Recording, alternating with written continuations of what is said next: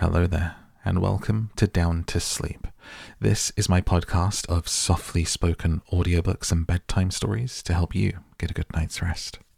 Please do leave a positive review, a thumbs up, or five stars on whatever app you're listening on. If you would prefer to listen on YouTube, then head over to youtube.com slash down to sleep. There is also a Patreon where you can support me and the podcast and get two readings every week. Members of the Patreon hear everything first and get to vote on what books I read next and prioritize. So come and join me at patreon.com slash down to sleep. You can find links to those and my Instagram in the info for this episode. Let's go ahead and take a nice deep breath.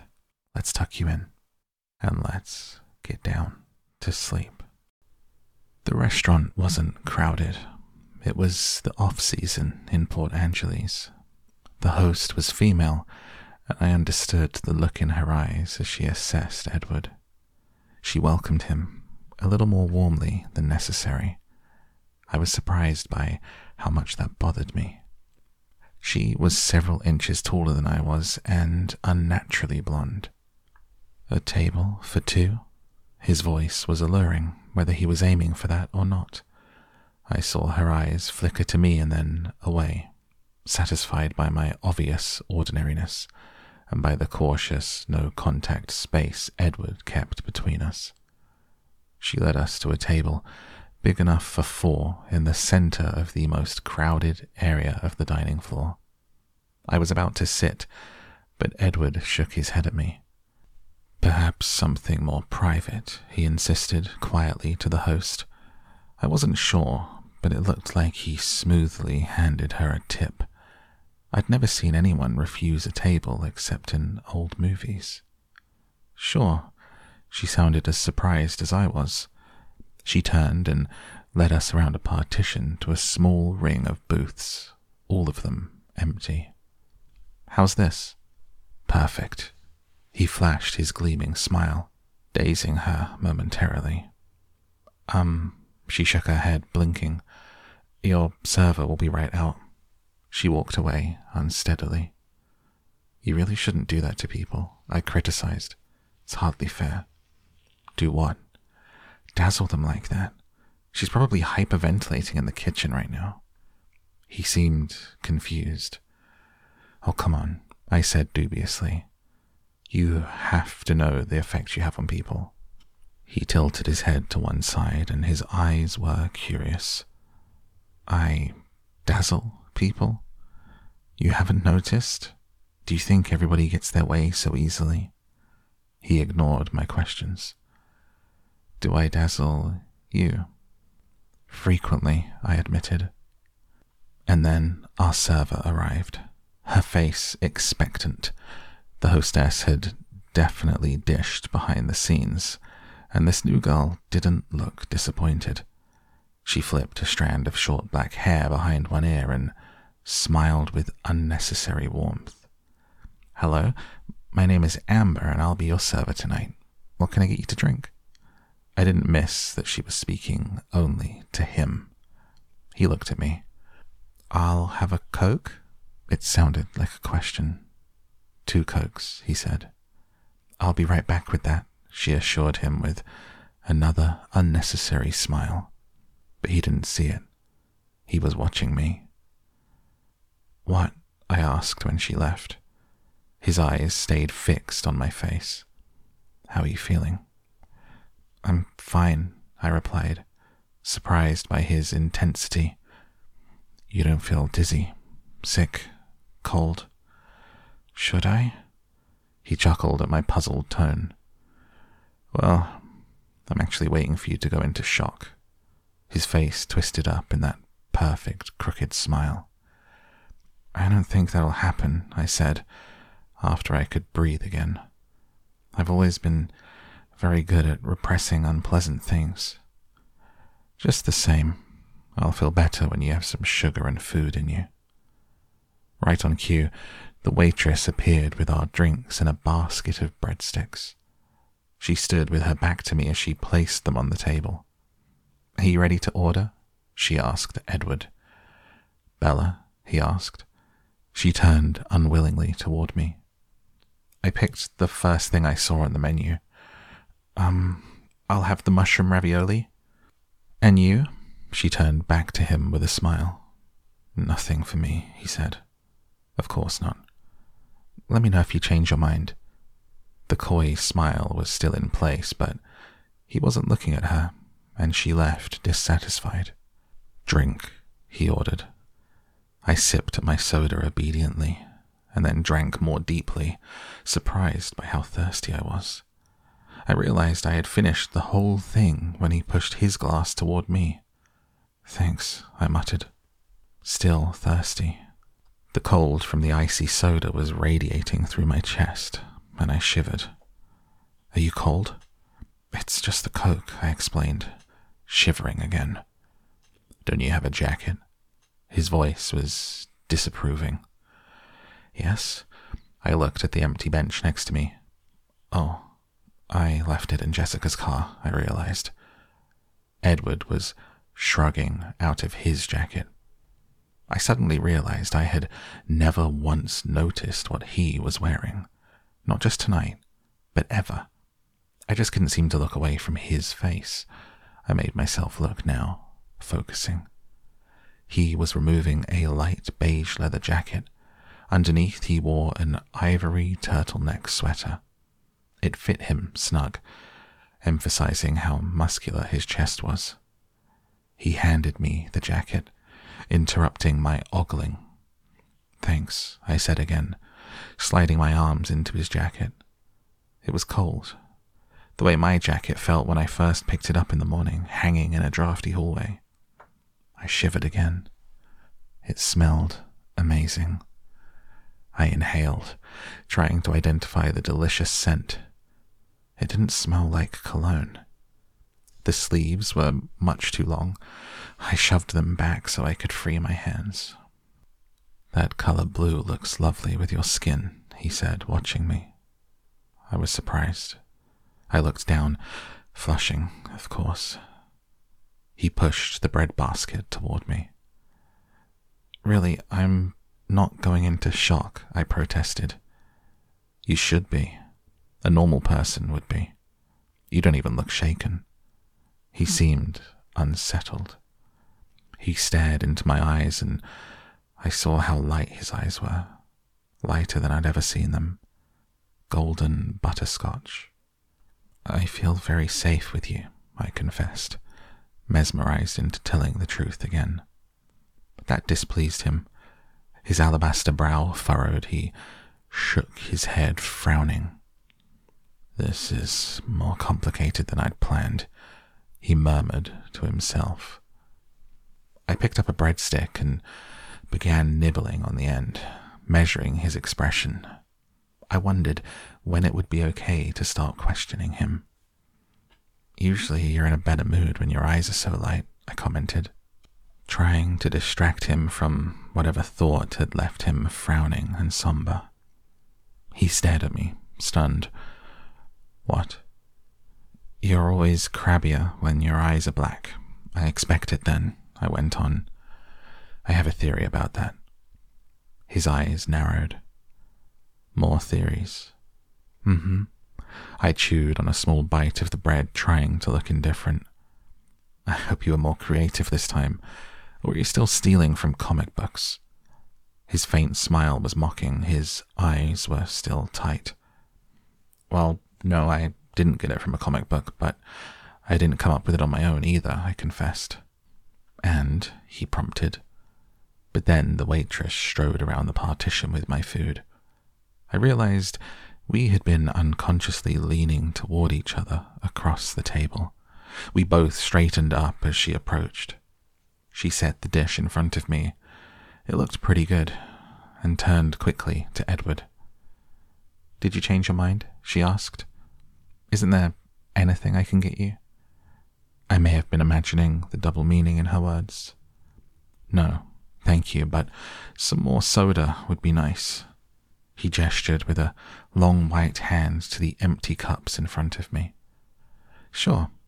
She removed the empty glasses and walked away. You were saying? he asked. I'll tell you about it in the car, if I paused. There are conditions. He raised one eyebrow, his voice ominous. I do have a few questions, of course. Of course. The waitress was back with two more cokes. She sat them down without a word this time and left again. I took a sip. Well, go ahead. He pushed, his voice still hard. I started with the most undemanding, or so I thought. Why are you in Port Angeles? He looked down, folding his large hands together slowly on the table. His eyes flickered up at me from under his lashes, the hint of a smirk on his face. Next. But that's the easiest one, I objected. Next, he repeated. I looked down, frustrated. I unrolled my silverware, picked up my fork, and carefully speared a ravioli. I put it in my mouth slowly, still looking down, chewing while I thought. The mushrooms were good. I swallowed and took another sip of Coke before I looked up. Okay then, I glared at him and continued slowly. Let's say, hypothetically, of course, that someone could know what people are thinking, read minds, you know, with a few exceptions. Just one exception, he corrected, hypothetically. All right, one exception then. I was thrilled he was playing along, but I tried to seem casual. How does that work? What are the limitations? How would that someone find someone else at exactly the right time? How would he know she was in trouble? I wondered if my convoluted questions even made sense. Hypothetically, he asked. Sure. Well, if that someone, let's call him Joe, I suggested. He smiled wryly. Joe, then. If Joe had been paying attention, the timing wouldn't have needed to be quite so exact. He shook his head, rolling his eyes. Only you could get into trouble in a town this small. You would have devastated their crime rate statistics for a decade, you know. We were speaking of a hypothetical case, I reminded him frostily. He laughed at me, his eyes warm. Yes, we were, he agreed. Shall we call you Jane? How did you know? I asked, unable to curb my intensity. I realized I was leaning toward him again. He seemed to be wavering, torn by some internal dilemma. His eyes locked with mine, and I guessed he was making the decision right then whether or not to simply tell me the truth. You can trust me, you know, I murmured. I reached forward without thinking to touch his folded hands, but he slid them away minutely, and I pulled my hand back. I don't know if I have a choice anymore. His voice was almost a whisper. I was wrong. You're much more observant than I gave you credit for. I thought you were always right. I used to be. He shook his head again. I was wrong about you on one other thing as well. You're not a magnet for accidents. That's not a broad enough classification. You are a magnet for trouble.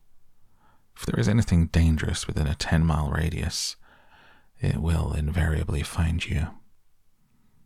And you put yourself into that category, I guessed. His face turned cold, expressionless, unequivocally.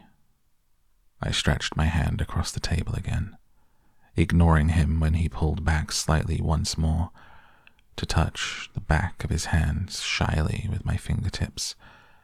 His skin was cold and hard, like a stone. Thank you. My voice was fervent with gratitude. That's twice now. His face softened. Let's not try for three. Agreed? I scowled but nodded. He moved his hand out from under mine, placing both of his under the table. But he leaned toward me. I followed you to Port Angeles, he admitted, speaking in a rush. I've never tried to keep a specific person alive before, and it's much more troublesome than I would have believed. But that's probably just because it's you. Ordinary people seem to make it through the day without so many catastrophes. He paused. I wondered if it should bother me that he was following me. Instead, I felt a strange surge of pleasure. He stared, maybe wondering why my lips were curving into an involuntary smile. Did you ever think that maybe my number was up the first time with the van, and that you've been interfering with fate? I speculated, distracting myself. That wasn't the first time, he said. His voice was hard to hear. I stared at him in amazement, but he was looking down. Your number was up the first time I met you. I felt a spasm of fear at his words and the abrupt memory of his violent black glare that first day, but the overwhelming sense of safety I felt in his presence stifled it. By the time he looked up to read my eyes, there was no trace of fear in them. You remember? he asked, his angel's face grave. Yes, I was calm. And yet, here you sit there was a trace of disbelief in his voice. He raised one eyebrow. Yes, here I sit. Because of you, I paused. Because somehow you knew how to find me today, I prompted. He pressed his lips together, staring at me through narrowed eyes, deciding again. His eyes flashed down to my full plate and then back to me. You eat, I'll talk, he bargained. I quickly scooped up another ravioli and popped it in my mouth. It's harder than it should be, keeping track of you. Usually, I can find someone very easily once I've heard their mind before. He looked at me anxiously, and I realized I had frozen. I made myself swallow then stabbed another ravioli and tossed it in. I was keeping tabs on Jessica, not carefully. Like I said, only you could find trouble in Port Angeles. At first, I didn't notice when you took off on your own. Then, when I realized that you weren't with her anymore, I went looking for you at the bookstore that I saw in her head. I could tell that you hadn't gone in that you'd gone south, and I knew you would have to turn around soon. So I was just waiting for you, randomly searching the thoughts of people on the street, seeing if anyone had noticed you so I would know where you were. I had no reason to be worried, but I was strangely anxious. He was lost in thought, staring past me, seeing things I couldn't imagine. I started to drive in circles still, listening. The sun was finally setting, and I was about to get out and follow you on foot. And then he stopped, clenching his teeth together in sudden fury. He made an effort to calm himself. Then what? I whispered. He continued to stare over my head. I heard what they were thinking, he growled, his upper lip curling slightly back over his teeth. I saw your face in his mind. He suddenly leaned forward, one elbow appearing on the table, his hand covering his eyes. The movement was so swift it startled me. It was very hard. You can't imagine how hard for me to simply take you away and leave them alive. His voice was muffled by his arm. I could have let you go with Jessica and Angela, but I was afraid if you left me alone that I would go looking for them, he admitted in a whisper.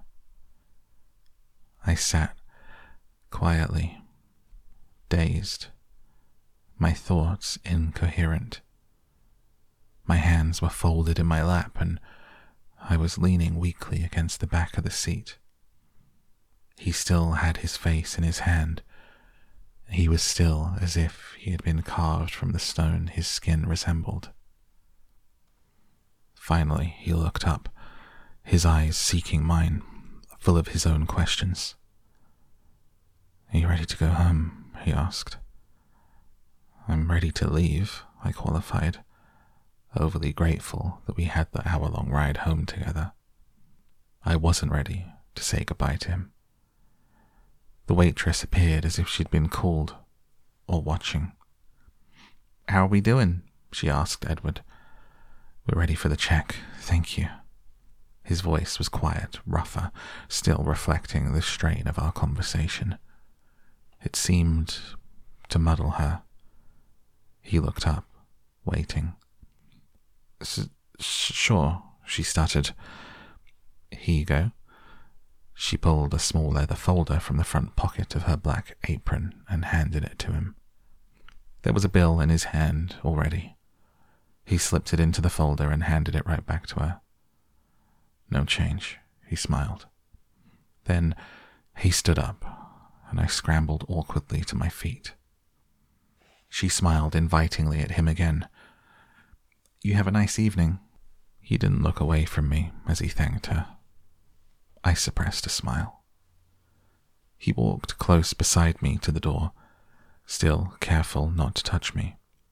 I remembered what Jessica had said about her relationship with Mike, how they were almost to the first kiss stage.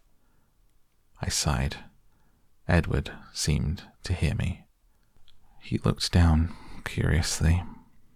I looked at the sidewalk, grateful that he didn't seem to be able to know what I was thinking. He opened the passenger door, holding it for me as I stepped in, shutting it softly behind me. I watched him walk around the front of the car, amazed yet again by how graceful he was. I probably should have been used to that by now, but I wasn't. I had a feeling Edward wasn't the kind of person anyone got used to. Once inside the car, he started the engine and turned the heater on high. It had gotten very cold, and I guessed the good weather was at an end. I was warm in his jacket, breathing in the scent of it when I thought that he couldn't see.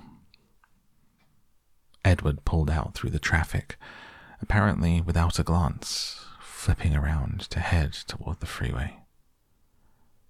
Now, he said significantly. It's your turn. Can I ask just one more? I pleaded as Edward accelerated much too quickly down the quiet street. He didn't seem to be paying any attention to the road. He sighed. One, he agreed, his lips pressed together into a cautious line. Well, you said you knew I hadn't gone into the bookstore that I had gone south. I was just wondering how you knew that. He looked away, deliberating. I thought we were past all the evasiveness, I grumbled. He almost smiled. Fine. I followed your scent. He looked at the road, giving me time to compose my face. I couldn't think of an acceptable response to that, but I filed it carefully away for future study. I tried to refocus. I wasn't ready to let him be finished, now that he was finally explaining things. And then you didn't answer one of my first questions? I stalled. He looked at me with disapproval. Which one? How does it work? The mind reading thing. Can you read anybody's mind? Anywhere? How do you do it? Can the rest of your family? I felt silly asking for clarification on make believe. That's more than one, he pointed out. I simply intertwined my fingers and gazed at him, waiting. No, it's just me, and I can't hear anyone anywhere. I have to be fairly close. The more familiar someone's voice is, the farther away I can hear them, but still no more than a few miles. He paused thoughtfully. It's a little like being in a huge hall filled with people. Everyone's talking at once. It's just a hum, a buzzing of voices in the background, until I focus on one voice. And then what they're thinking is clear. Most of the time, I tune it all out. It can be very distracting. Then it's easier to seem normal. He frowned as he said the word. When I'm not accidentally answering someone's thoughts rather than their words. Why do you think you can't hear me? I asked curiously. He looked at me, his eyes enigmatic. I don't know, he murmured. The only guess I have is that maybe your mind doesn't work the same way the rest of theirs do. Like, your thoughts are on the AM frequency. I'm only getting FM. He grinned at me, suddenly amused.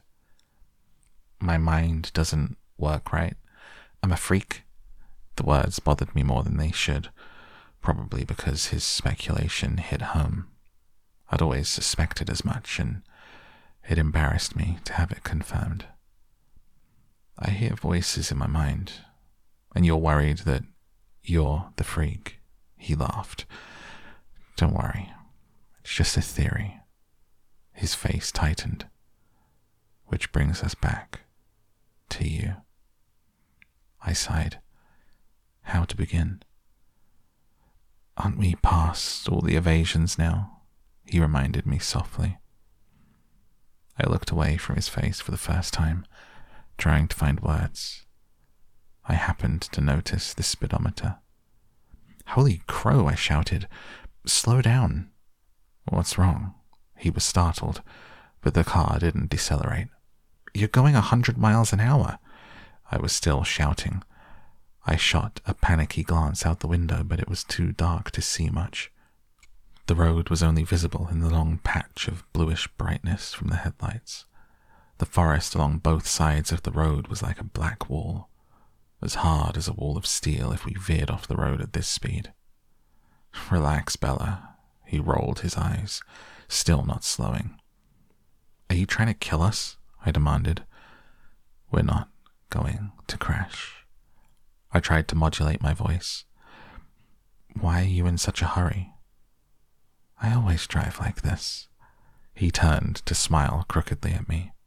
Keep your eyes on the road. I've never been in an accident, Bella. I've never even gotten a ticket. He grinned and tapped his forehead. Built in radar detector. Very funny, I fumed. Charlie's a cop, remember? I was raised to abide by traffic laws. Besides, if you turn us into a Volvo pretzel around a tree trunk, you can probably just walk away. Probably, he agreed, with a short, hard laugh. But you can't. He sighed, and I watched with relief as the needle gradually drifted toward 80. Happy. Almost. I hate driving slow, he muttered. This is slow? Enough commentary on my driving, he snapped. I'm still waiting for your latest theory. I bit my lip. He looked down at me, his honey eyes unexpectedly gentle. I won't laugh, he promised. I'm more afraid you'll be angry with me. Is it that bad? Pretty much, yeah. He waited. I was looking down at my hands so that I couldn't see his expression. Go ahead. His voice was calm. I don't know how to start. I admitted.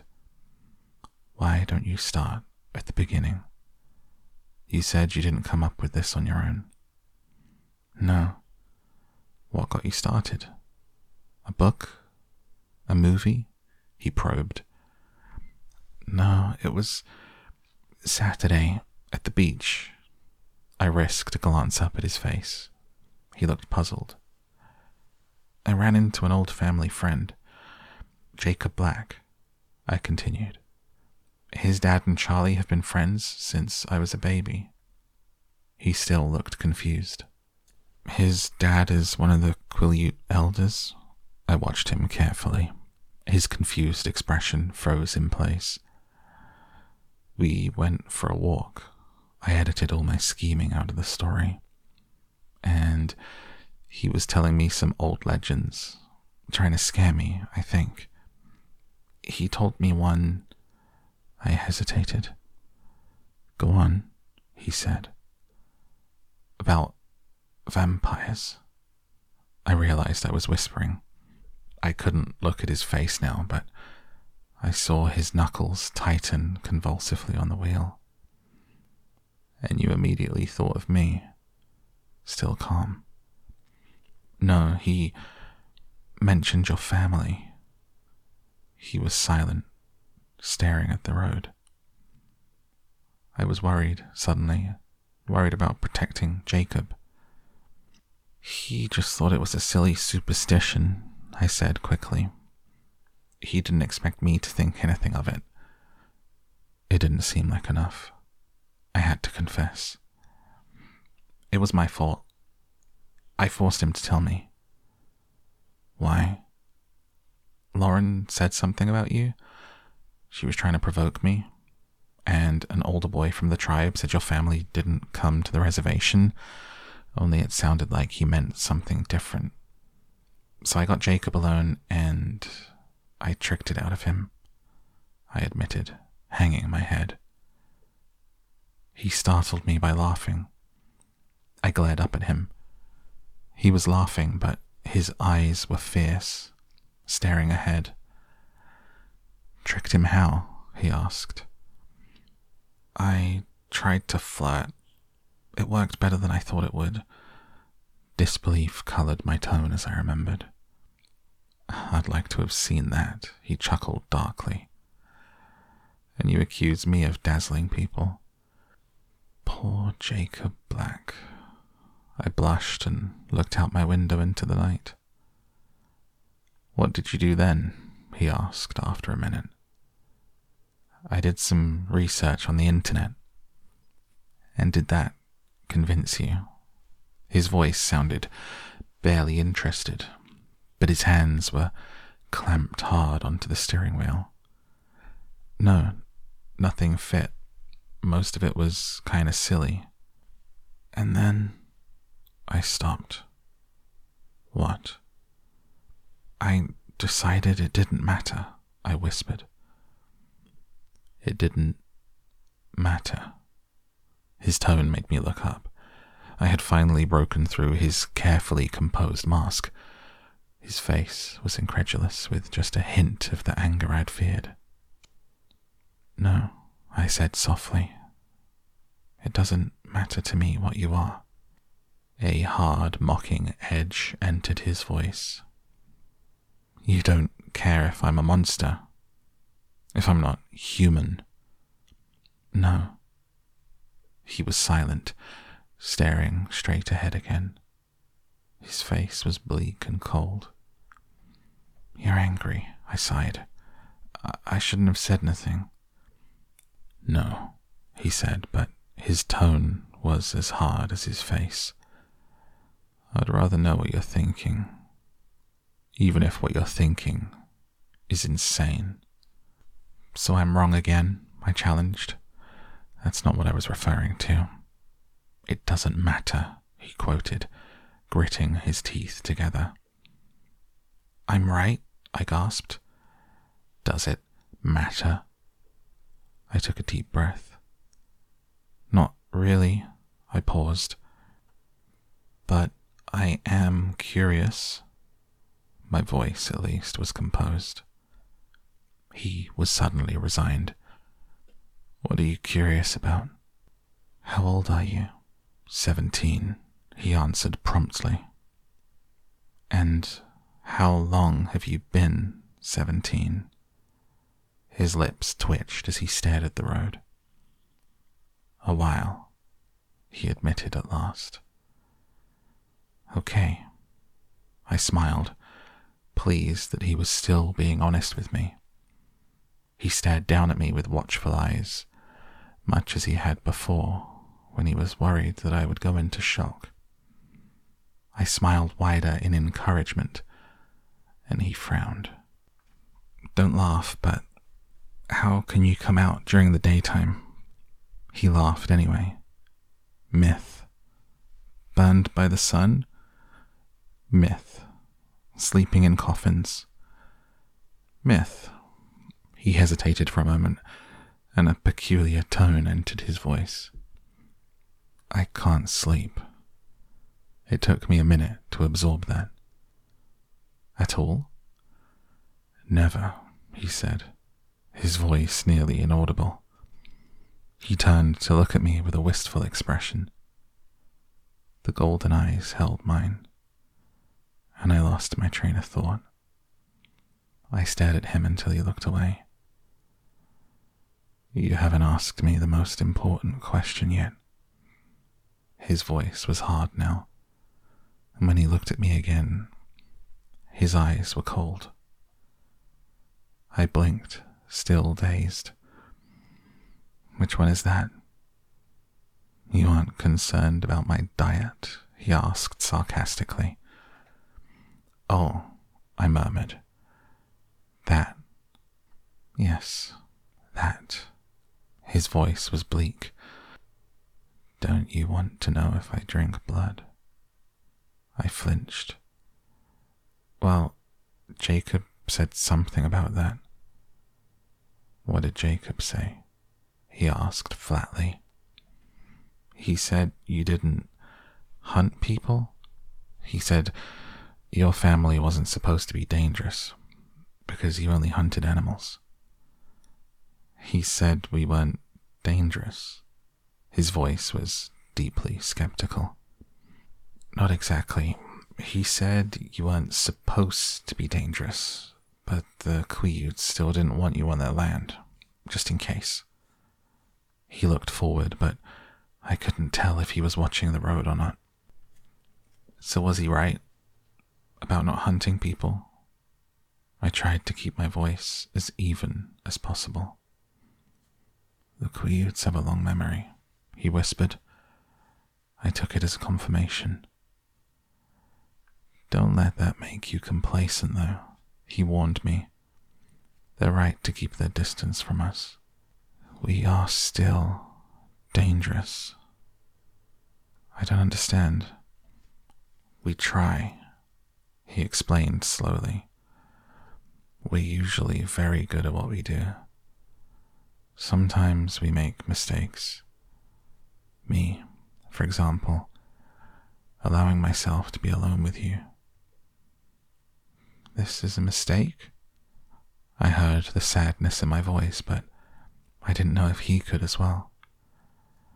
A very dangerous one, he murmured. We were both silent then. I watched the headlights twist with the curves of the road. They moved too fast, it didn't look real. It looked like a video game. I was aware of the time slipping away so quickly, like the black road beneath us, and I was hideously afraid that I would never have another chance to be with him like this again. Openly, the walls between us gone for once. His words hinted at an end, and I recoiled from the idea.